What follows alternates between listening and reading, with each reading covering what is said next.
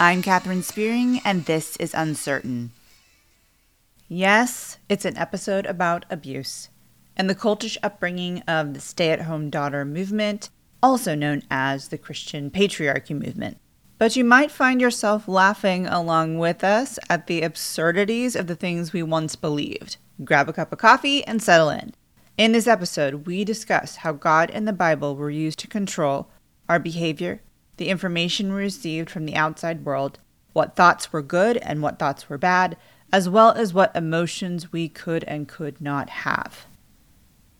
Listen, it feels really good to spend time with and laugh with people who get it, who just understand your story, where you came from, because they've been there too.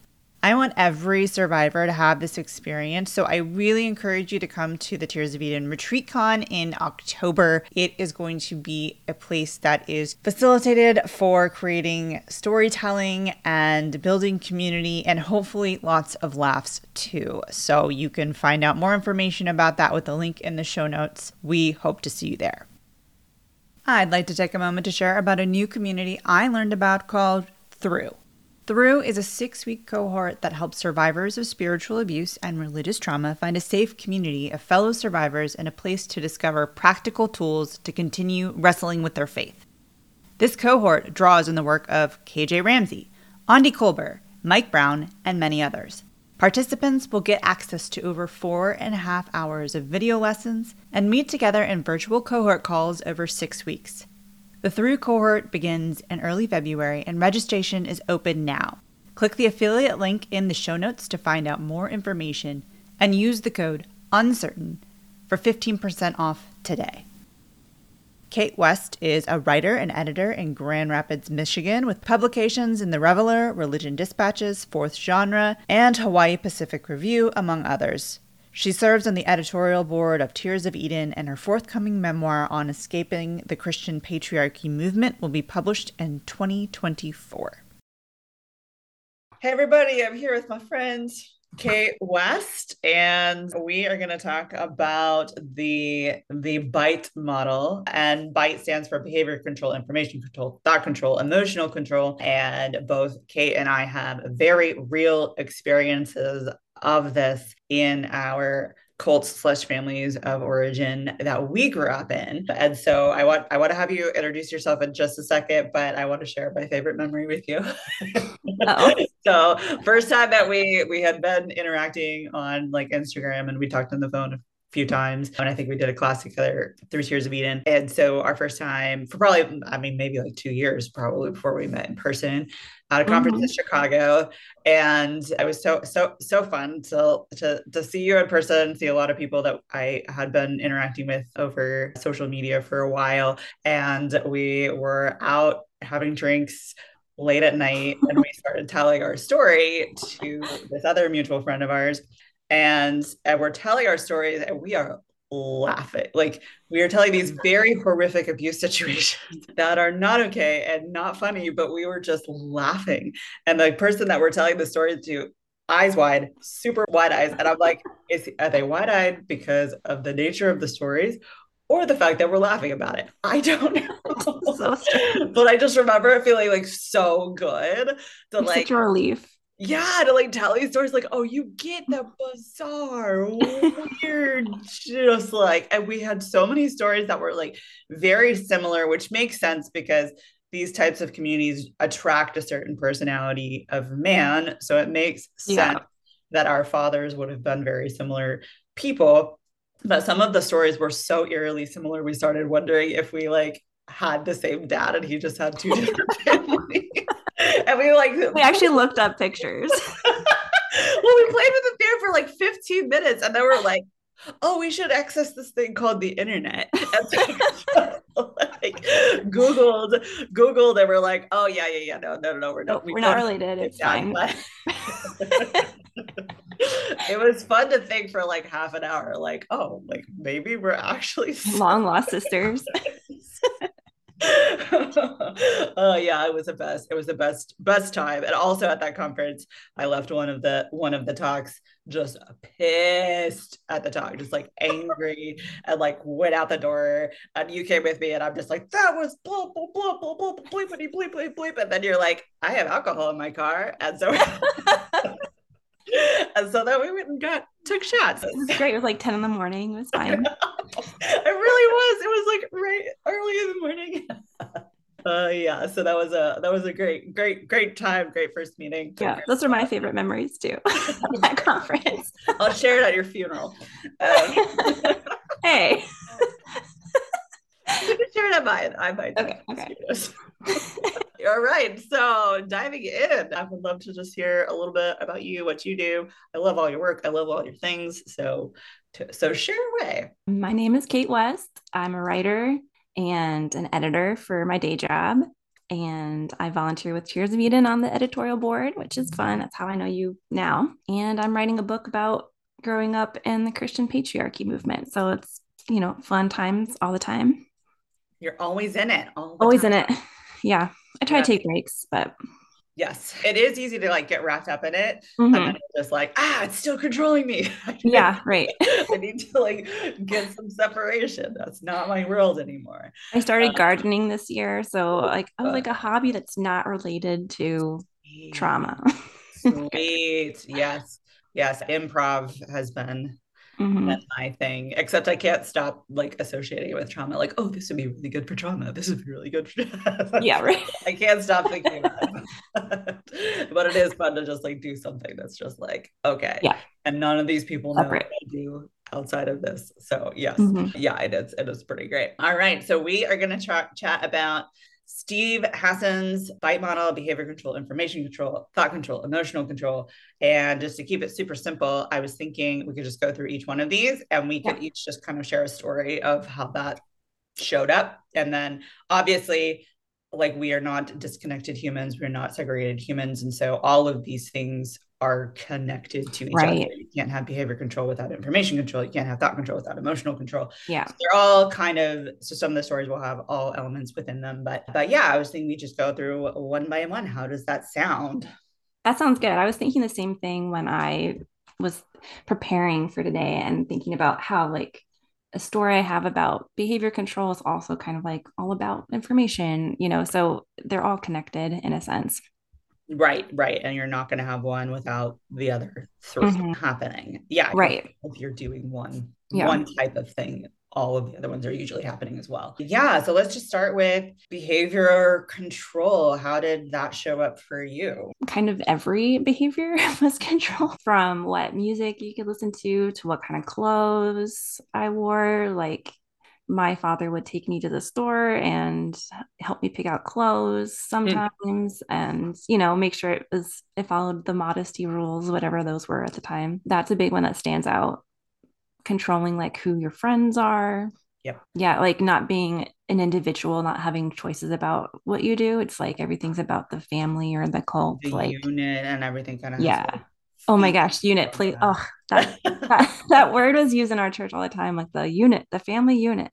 Uh-huh. Like little mini cults. Exactly. That's what it is. That yeah. Is literally what it is a mini cult. Mm-hmm. Right. Yeah. I know. I remember just like one of the, I would say one of the family rules or the family mottos of our family, which was, it was like one big happy family. Like that was just like that. No one ever said, we're one big happy family. Like, mm. I mean, mm. maybe they did, but, but it was just like this implicit reality that we had to present this image of one big happy family and we had to yeah. be like be happy all the time and mm-hmm. especially if people were watching and like there was every now it was very confusing every now and then you know i was allowed to have you know strong emotions and like oh you're you're a woman and it's like oh, mm-hmm. oh your period or you know like you know yeah. whatever but in general if i had strong emotion and displayed strong emotion my character was critiqued and it was like oh, i had right. that character yeah i wasn't exhibiting the joy of the lord and i wasn't mm-hmm.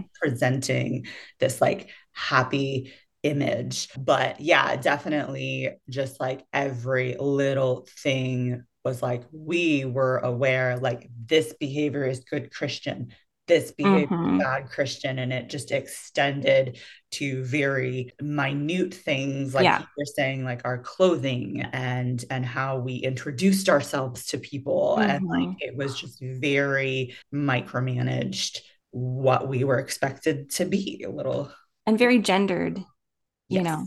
Like mm-hmm. when I started when I was 24, 25, starting to like get out, try to get out of my family. I remember my father just he was telling people about how bad I was at doing dishes. Like that behavior was what he picked on. Like, like she's not doing dishes as much, or she's not helping around the house as much. And I'm like, you know, like as if that was a sign of as a sign of your rebellion. Yeah. and it kind of was. Yeah. I mean, I I did do the dishes sometimes. It wasn't like I was being lazy or something. It was just like that that manifestation of control in your behavior like mm-hmm. you know. Just always on. Yeah. Always on always yeah. doing always doing all the things. Yeah yeah yeah. All right so let's move on to information control. How did that show up? Information. I mean i kind of you know like when we were kids probably didn't have the internet much at all if any. And then that was still controlled i think. Mm-hmm up until I got a computer when I was like 20, maybe. I got my own like laptop. Yeah. So I didn't really have like outside information. Plus, like, I think we are both homeschooled, mm-hmm. you know, so all of our information came from like religious homeschool companies mm-hmm. or like vision forums. So, like, all the information we were getting was on this one agenda. Yes. So it was very one story. There's no other options. There's no other ways to live your life. And you don't really have any other stories to contrast that to.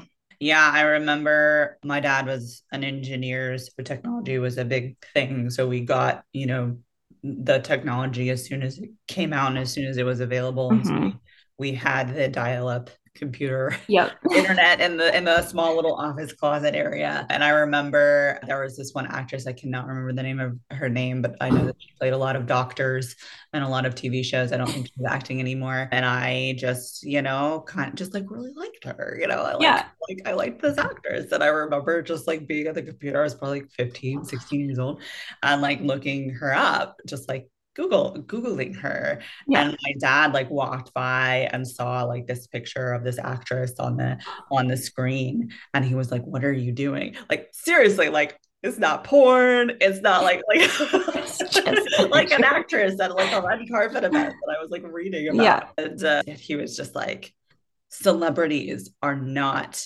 good people to emulate. Whoa. should not be reading about not edifying. it was like I couldn't even read about a celebrity. But yeah, there was very like a ton of regulation around movies, TV shows. Mm. Uh, gratefully, my dad like liked movies and TV, so it same we weren't allowed to have any access to that. Yeah, but, like sex, if there was a sex scene, oh not good, not good.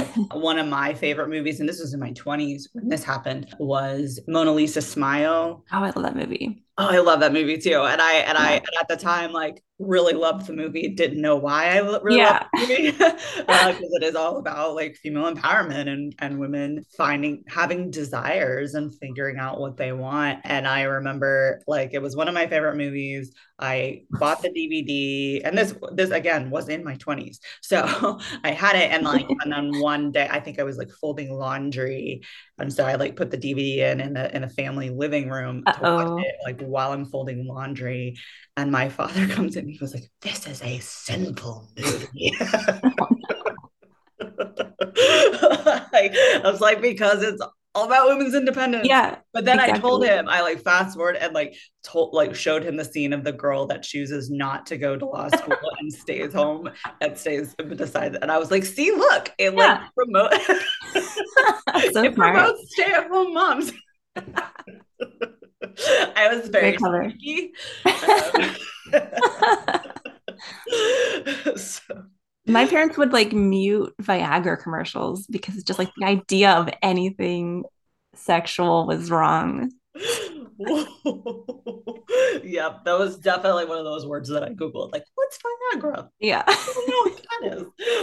Uh, I also googled master, not googled. I don't think we had Google quite. Ask I didn't. I didn't go to the internet. I went to encyclopedias, whatever the Yeah. Oh yeah, dictionaries. yeah, and and like like the word masturbation, and it Mhm. was a book by Josh Harris. The book was about I or I didn't even I don't even know what the book was. It was like one of uh, like a spin-off of the I Kissed Dating Goodbye stuff. Okay. And it wasn't it wasn't the, one of the main books, but we were I like had the book. I don't know how I got it, but I was like reading it and it was like, oh, Christian book by a Christian person who promotes, you know, purity, blah, blah, blah. And I'm like reading it and I'm I'm only like 17 and we had a family friends over like-minded believers who like you know believed the way we did and didn't want their daughters to go to college and all that kind of stuff and and the wife or the mother says to my mom do you know that book has masturbation in it my mom like snatches it out of Oh my and i was like what the what the what and it was just like so embarrassing because i'm like 17 and like Just talked about it as if a bad thing, probably. Oh yeah, totally, totally. Like they don't even want me to know what it is. Right, Like, right. Which now I'm like, okay, I'm gonna go check out the encyclopedia to like figure Like out. it makes you more curious. it totally does. And she was totally putting on a show of like, I don't let my daughters read about masturbation. and then of course I'm like super embarrassed because I'm like 17 and my mom is like taking Yeah. a book away from me in front Right. of another woman. And it was just like, oh my gosh, all, all over this little M word. Also, in, like, was she like a church lady? Because she's like helping police you. oh, exactly. Oh yeah, That's yeah, yeah, yeah. crazy. The parents, the parents, what did we call them?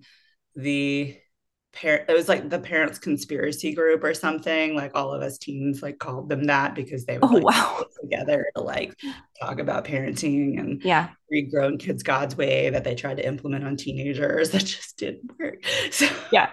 Oh my goodness. yes so, so fun times It's it's weird when you're in those groups because like they really do help each other out with like controlling people. Yeah.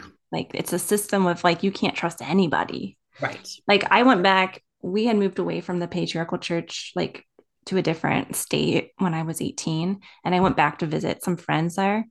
And I went to church, my old church, and like one of my friends' dads was in the parking lot. And he was like, Is your dad approve of this dress? Like I was alone the and it was so awkward because I was an adult, you know, like 20 years old. And he's wondering if my dad approved my dress for Sunday. And I was like, and it's probably going to be like texting your father right. Yeah.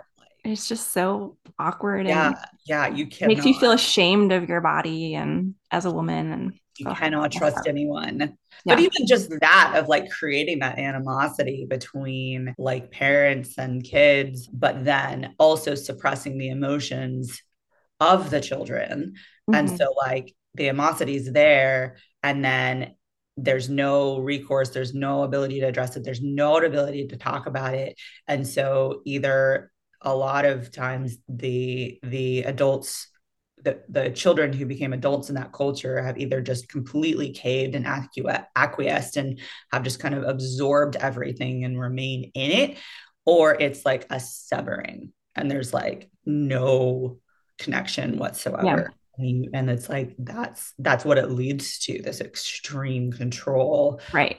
to complete just annihilation of their agency or a complete severing relationship. There's not a we can continue to interact and have discussions and like Mhm. address these things because that's not the way that it's set up to be it's it's Yeah.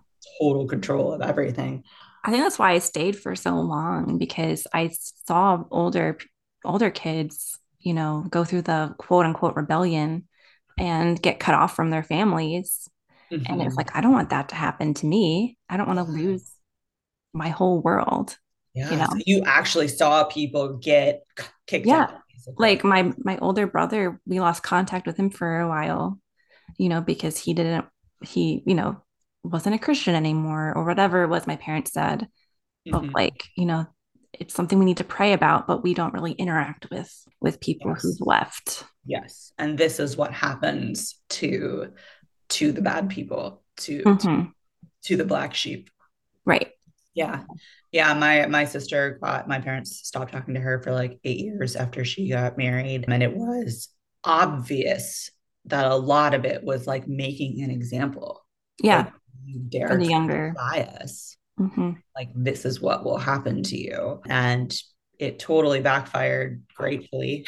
yeah. and, and at, at that point, I think enough of us had made some separation and had had had it, it actually became just like evidence of like something's really wrong.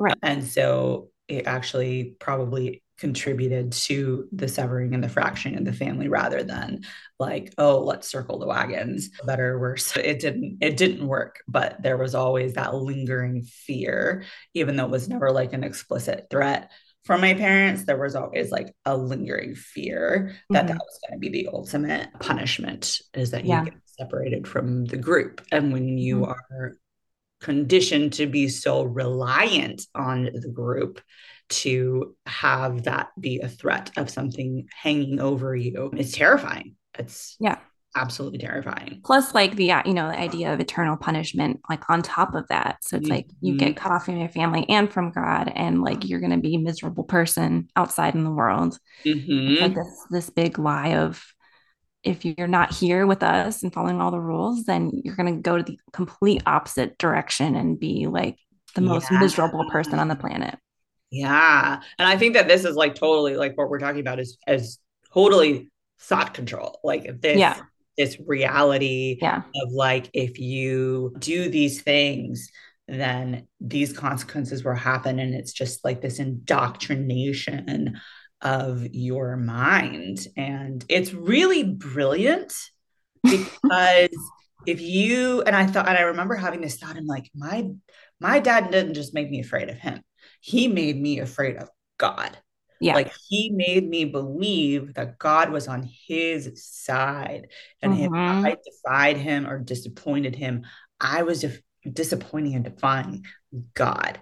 And yeah. it just it led to just panic and fear and just like, you know, walking on eggshells and like, oh, what if I mess up? And like it, and it's a genius because it just like mm-hmm. it keeps you you know, you don't want to defy God. Right. Yeah. like all powerful being. And God said it.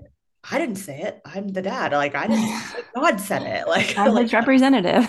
exactly. Exactly. It's just it's genius. And yeah. I mean it's the it's the MO of every cult leader of it's a higher power is sanctioning me. A higher power mm-hmm. is, is giving me these answers. I have this special knowledge that other people do not have. That was yeah. that was totally my dad, just very much like he special connection. Special. Yeah. And like other people just weren't listening to God accurately yeah. because if they were, then they would be doing the same thing. Right. And that was it was powerful. If if like children left the church or these patriarchal families, we would pray for them to have bad experiences mm-hmm. so that they would come back. Mm-hmm. And now I'm like, that's like the worst way to get someone to want to come back. So it's so, it's so motivated by fear. And it's so vindictive. Like, yeah, you know, praying for your family members to just suffer so that they can be saved. It's really twisted. Mm-hmm. Yeah, I got kicked out of the house when I was like 24 because I took a job without my dad's permission. And it really was like a power thing like yeah. that was the issue i did it without asking him and i just remember the my mentality at the time was like i am 24 years old i right. do not have to ask my dad permission for a part-time job and and so i got kicked out of the house and and for whatever reason it was wintertime there's ice on the road i had a car accident like during that time and I got an email from my mom of like looks like the Lord's trying to teach you something. Oh my gosh. Like like all of the anxiety and the yeah. the just everything else that I was dealing with to have my mother like claim that as an act of God that I got in a car accident and like I don't I mean and it it worked in like this like maybe God is telling me I'm doing the wrong thing a little bit. Like it definitely made me like question, but there was also just this like, I should not have to ask my dad for a part time job. Like, I should not have to ask my dad. Yeah. I am 24. I should not have to ask my dad. I'm just like, this is not okay. This is Yeah. not okay. But I was powerful, man. Like, that email, like, messed me up Yeah. to just yeah it was intense so anything other like specific like thought control examples I mean, did you ever feel like really guilty for your thoughts? I felt like I I developed like just like this repetitive praying, ritualistic, like constantly afraid of what I was thinking, that my thoughts were sinful and like condemning me to hell. Mhm. So I felt like I was constantly praying to ask God to forgive me for that. Mhm. Just like your own thoughts, like you're told your heart is deceitful and you can't trust yourself and you're evil at the core. Like mm. really dark language. Like my father's one of his favorite phrases, like you're a dirty, rotten sinner. Right. And it's just like you get that in your head from the top from before you can remember. That's part of your identity. And then you start doubting everything you think. And then the Mhm. minute you have a question, it's like, oh my goodness, I shouldn't have like thought about that question. Mhm. Like, and you just almost like an ocd like well, literally, it's literally OCD. Yeah, I I literally have been diagnosed with OCD, and my therapist has told me like Yeah. religious religious OCD or scrupulosity is a real thing where like yeah you're trying to get to this place of like take every thought captive but it's Yeah. like just obsessive yeah, it's very Yeah. it's very frustrating to be in that place, you know, Mhm. especially like you can't control your thoughts like that. Like Right. the world is trying to control your thoughts that you're you're in the patriarchal world but then you're like how do i do that besides like just not thinking which right right right Yeah. right or just like immersing yourself in like good things you know like my dad's Yeah. the bill gothard analogy of like you know the, the the counterfeit dollar. And if you like the way to learn uh, if a dollar is counterfeit is to handle real money and like always just like just like handle like real act you know actual money. And so then when you feel a counterfeit dollar you know that it's not real because you've been feeling the counterfeit. So it's just like immerse yourself in like the good things, yeah. the wholesome things the the bible which is also like a really really like there's a lot of shit in the bible. So read the bible and i'm like and there's someone who gets raped and then like cut into Yeah. pieces of like yeah there's like women getting raped all the time and then there's men getting raped and there's like you know like there's like pretty intense gnarly stuff in the bible and it's like i don't know if my dad knows this is in here they're like yeah like you're required to read it every day like i was at least like 30 minutes Yes. a day reading the old testament i'm like these are things that children shouldn't know about when they're eight years old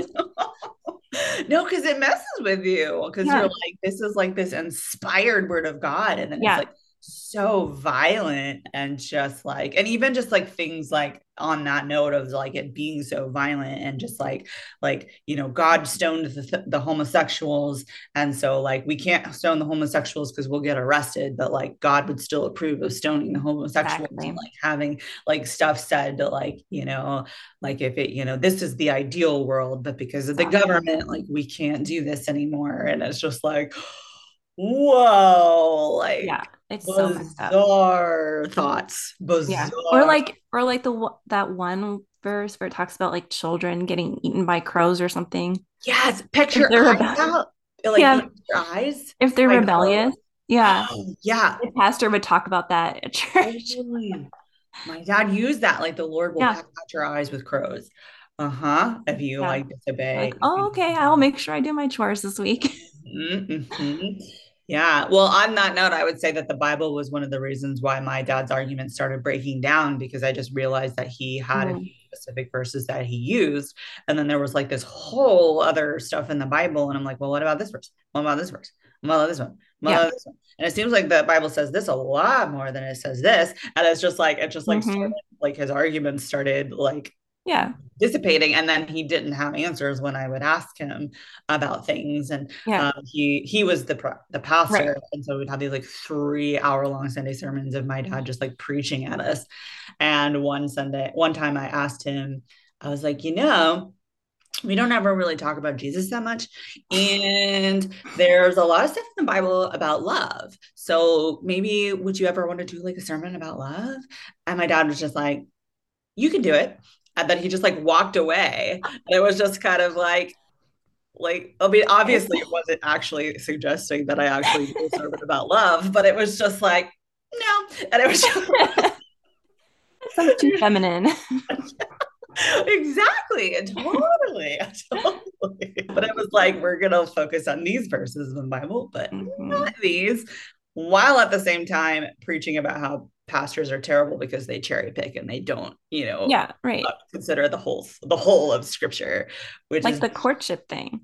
yeah Like the courtship thing was like based on we like the story of Abraham finding a wife for Isaac or whatever was like this big story in my family of like how courtship should work.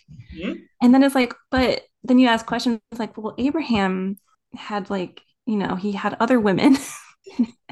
and then you're like, his own he prostituted his own wife Yeah. out like and then you're like starting to think about like, okay, and then and Solomon had a lot of wives, and David had a lot of wives. Like, Mhm. if we're following courtship rules, why aren't we following those rules too? Right. Like, oh well, that God just ended that. It's like, well, how do we know that? How do You you know? know that? And then if God really didn't like it, like, why didn't he say something? Yeah. Like, like, why didn't he do something about it? Like, oh, It's like yeah. so the contradictions are so obvious now, but and it Yes. and it was then too, but it was just like they're just explained away, like or or they would say like that thought terminating cliche of we just don't understand God because we have human minds. absolutely. So We just go with it. possibly understand the mind of God. And Mhm. and I think just for listeners, it, it- we probably need to make this clear that we grew up in this. Yeah, These are our parents. Right. So we're like biologically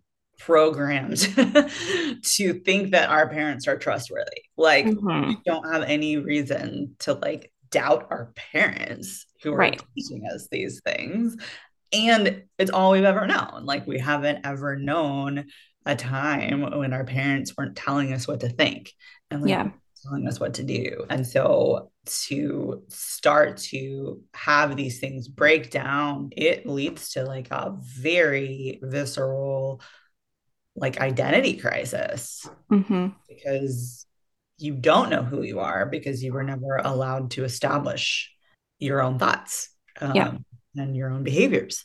And Yeah. you kind of have to learn those things like in the same developmental stages of just like even just learning how to interact with people and Yeah. learning how to have conversations, learning how to have friends, learning how to like figure out what you believe like you're basically starting from scratch when you come out of these environments. And and a lot of people don't leave and I can't judge them for not leaving. It's it's it's a pretty It's intense world. It's a very intense world. It's a cult. It's a cult You may already know this, but the Uncertain Podcast is the affiliate podcast of Tears of Eden, a nonprofit that serves as a community and resource for survivors of spiritual abuse.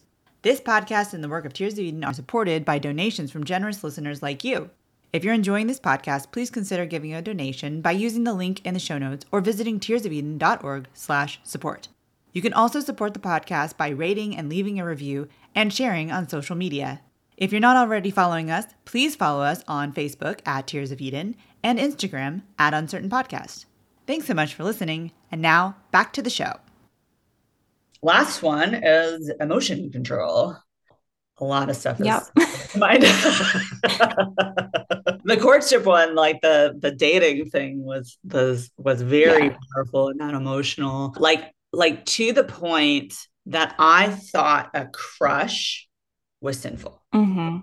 like Yes, if i yeah. had a crush on someone that i was saying i was having impure thoughts about Mhm. someone it's like i didn't even know what sex was so i was like how was it Yeah, impure? right. I don't know. Let's be my friend.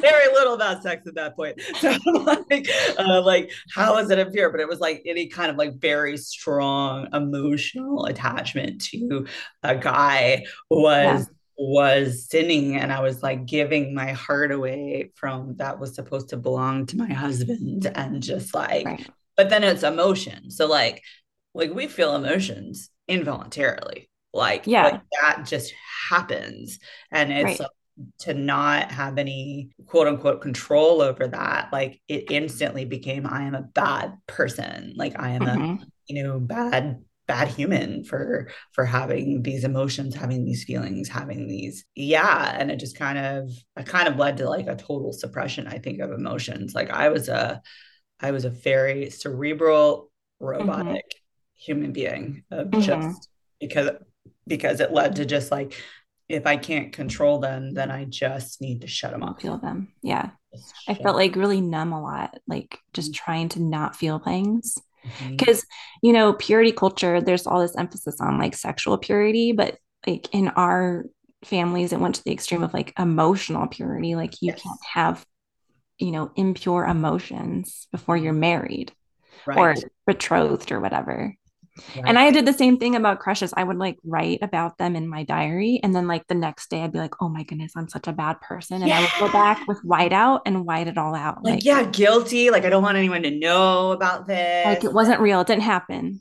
Mm-hmm. You know? And it was just like it's so it's so fucked up. just, yeah. and I just remember being older with like friends and and then they would talk about boys in this way of like like like crushing like that you know? Yeah. You're a woman yeah have a crush you like the guy like and you uh, they would like talk about it and i would never talk about it. And and i would always like kind of feel bad that i couldn't quite participate in the conversations the way they did. And and if ever i did like start talking about a guy it was like everyone would just like sit. Like oh God, I'm talking about a guy.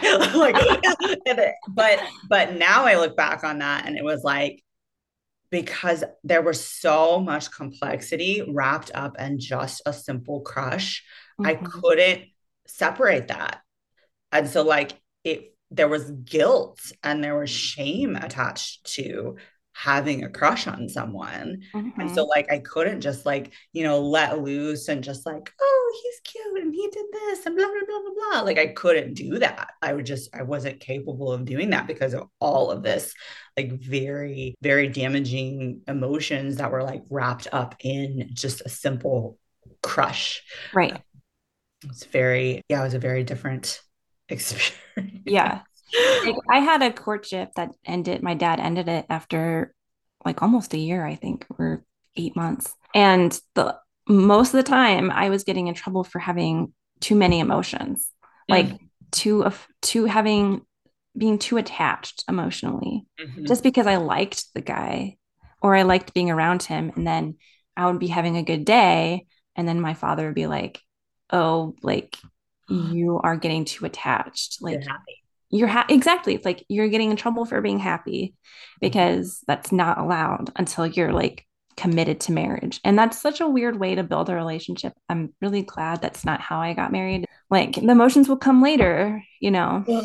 Oh i feel so sad for so many people who did get married yeah. circumstances and had to just a lot of stuff that they had to work through and right. um, some of them didn't last i do remember also when you brought up like you're too attached like this always this feeling of like like my dad wanted to be the center of right. our world and so if we had something that we were really really excited about he could use that to take it away as like punishment or like to like mm-hmm. you know and he and he did and so i just remember like even excitement or happiness just like dampening it and like kind of like keeping a hold on it and like never wanting him to know how badly I wanted something or yeah. how I was and, and kind of just like holding things like just like very loosely because they could just get taken away at any time and like and like i have as an adult in my 30s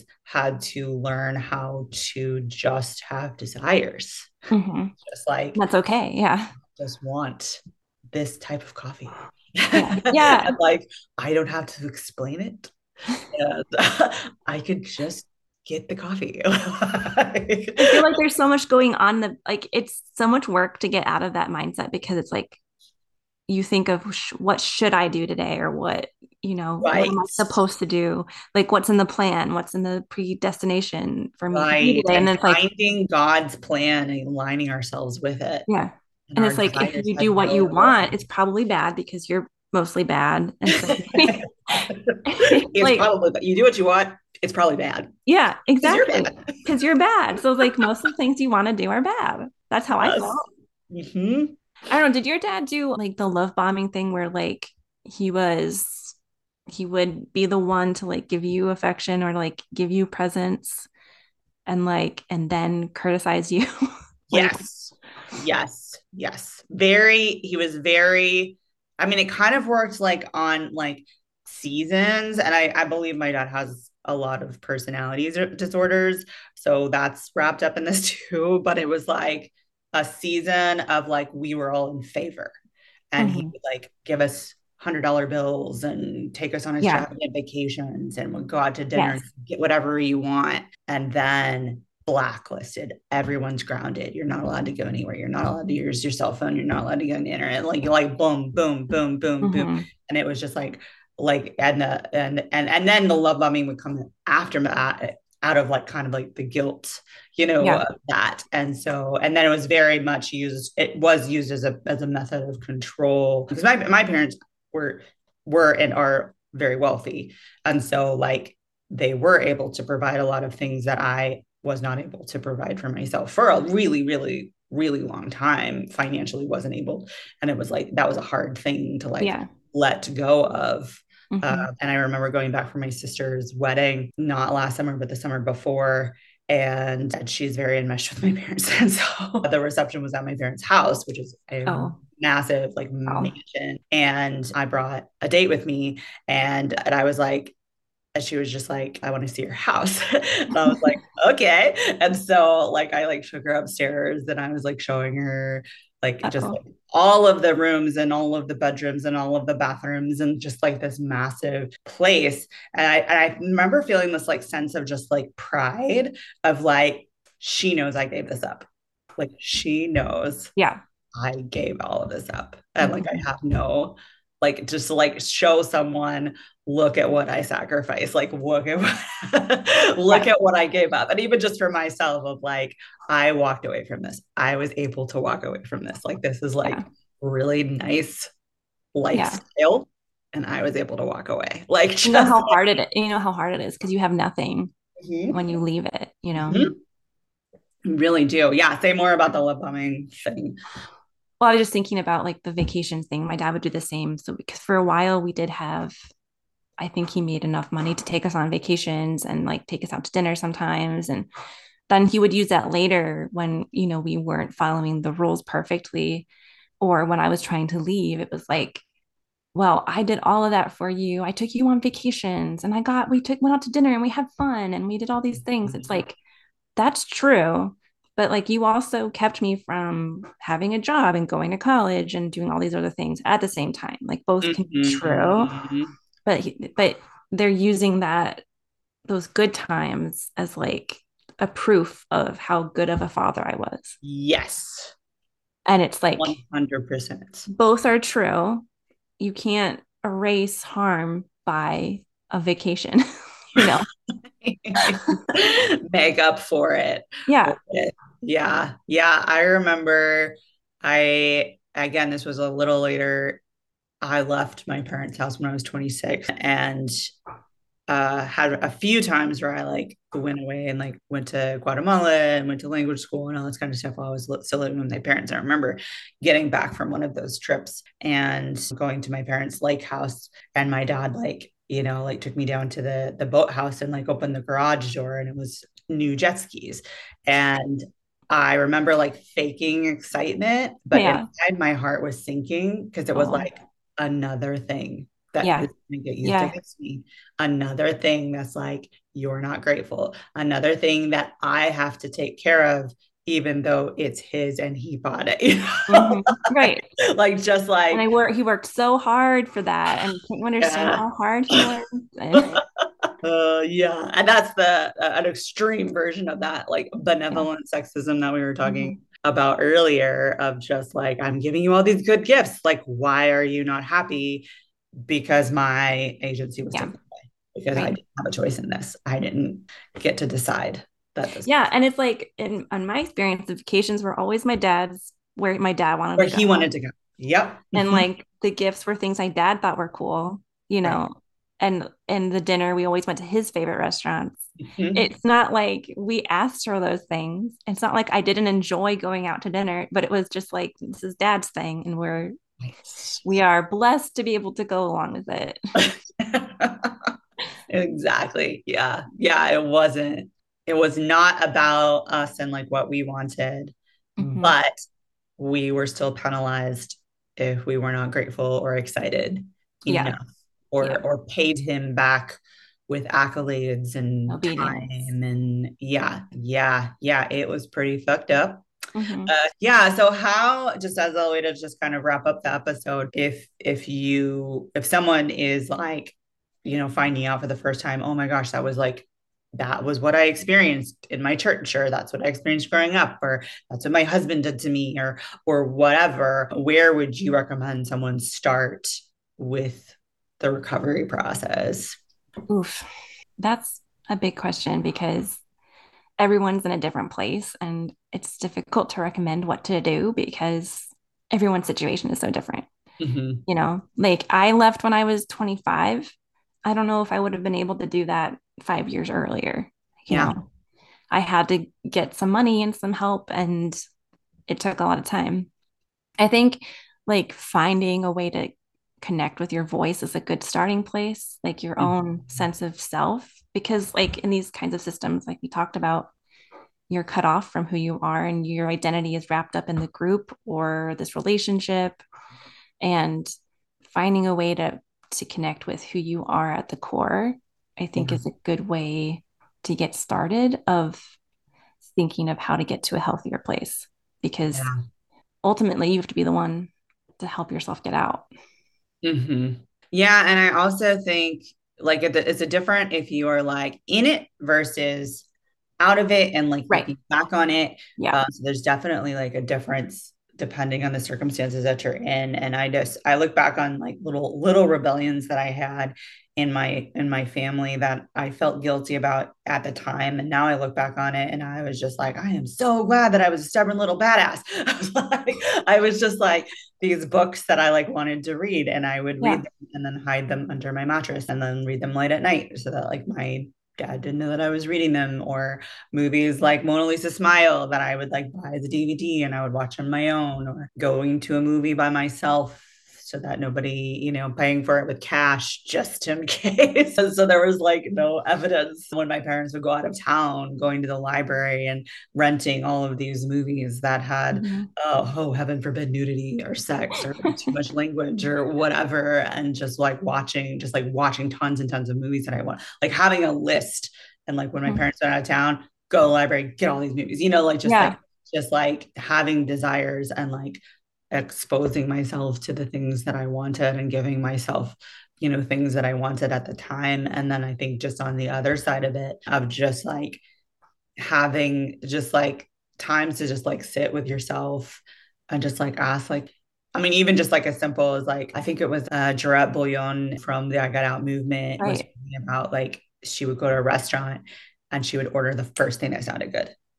Just like kind of like train your body, like you're mm-hmm. allowed to have a desire. You're and decision. Yeah, making that decision. You're allowed to make a good decision. Yeah, yeah, and just like making it based on a desire. Yeah. Like, you know, just like and like like kind of retraining or or even not retraining because it was never trained to begin with. Right. of just like giving your body permission to just feel and think and and, and going to therapy for the first time was very overwhelming for about six months because it was like I was so terrified that if I let myself feel, if I like mm-hmm. open that floodgates, that it would just not stop.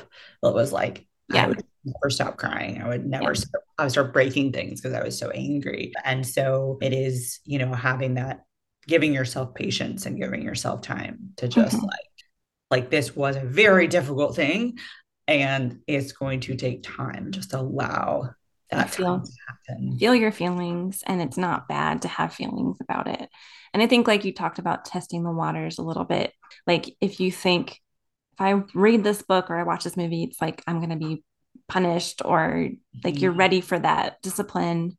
It's like yeah. testing it out and realizing oh i actually feel better after watching this or i feel like i'm getting i'm opening my mind to other ideas. Like it's a good thing not a bad thing and yeah. trusting trusting yourself that you can discern that you don't have to have someone else make that decision for you right but it takes practice when you're like i still feel like decisions are hard like they're exhausting mm-hmm. you know mm-hmm. yeah i would say emotions are probably my my yeah. challenge of just like i think like i was so good at controlling them and then once I start allowing myself to feel them, if I ever am in a context where, like, I mean, like, there are appropriate emotions for certain contexts, and that's okay. Like, that's human and that's human mm-hmm. interaction. And, like, you know, if I'm like so angry and like, you know, at that, like, I need to punch something level, probably not good to like express that to like a human being and like take it out on someone else. And so i i i will you know okay not display this here.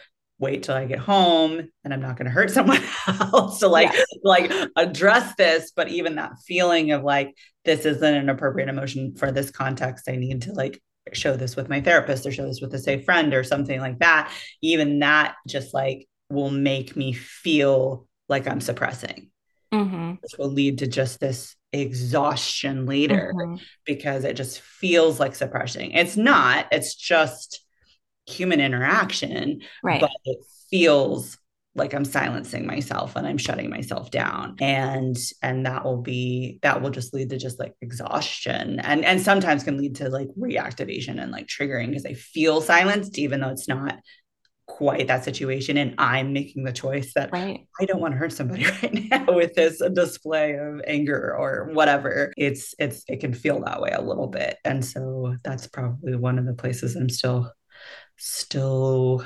walking through. Maybe that's why we end up laughing when we're together i know it's like yes! A relief like yeah! Someone else had this experience too. Yeah because it's hard like when you share things that you see you think are mild like the mm-hmm. small things that happen because i don't usually share like the biggest things with people right. unless i'm really close to them mm-hmm. but i mm-hmm. share like a mild story or something that i think is not a big deal and then they're like their reactions like what happened to you and i'm like oh well that was just like normal every day well, that's just every day. yeah yeah i don't understand i don't understand yeah so it's just like you're constantly being aware of how differently you grew up or how different your world is now, you know, it's hard. Yeah. yeah. So then when you do get with someone who kind of like gets it, it's like, oh, yeah. I could just tell a story and they're going to be like, me too. yeah. It definitely gets better. I want to say too. I think it definitely gets better. oh, I've been sure. out for like 10 years and I think I'm way happier and I'm starting to like feel things more and and be okay with that. And mm-hmm you know, choosing things and in my life and making good decisions for myself. It's practice, but it's definitely worth it. Oh, it's so worth it. And to get better too. Yeah, yeah. If you're just coming out of it, just realizing it, like it is, it gets better. It's mm-hmm. hard. Mm-hmm. Yeah. it's way better than being in that system that controls you. Yeah. Uh, I remember living in a garage had roaches um, for about a year. And I remember just being like, this sucks. Yeah. And then like, but would I want to go back? No. And like, be mm-hmm. under that control and live in that mansion, but be under that control. And the other was hell no. Like right. I would rather be in a garage with roaches, like mm-hmm. than be in that family. And that's that was just like, whoa, it was bad. Right. it was like, no, thank you. Like, mm-hmm. Do not want to have to deal mm-hmm. with that ever again. But yeah, well, thanks for thanks for sharing your story. I'm excited about your book coming in 2024. Yay. Spring 2024. Follow Kate on all of the socials and the substacks and everything. Watch for watch for her book. And which you do like you do address some of the like the BITE stuff you said potentially. Yeah. Yeah, I've written a little bit in my book about the BITE model and more specifically about my own church and how it was used in the church or how authoritarianism was in, in our church. So, yeah, to be continued when the book comes out. Oh, very exciting. All right. All right. That's Thanks a wrap. having me. That was fun. Thanks so much for joining us today. Uncertain is the affiliate podcast of Tears of Eden, a community and resource for survivors of spiritual abuse. If you're enjoying this podcast, please consider making a donation by visiting tearsofeden.org/support. All donations are tax deductible. Intro music featured in this episode is from the band Green Ashes. Before you go, please take a moment to like, subscribe, or leave a review, and don't forget to share this podcast show with everyone you know. I'm Katherine Spearing, and I'll see you next time.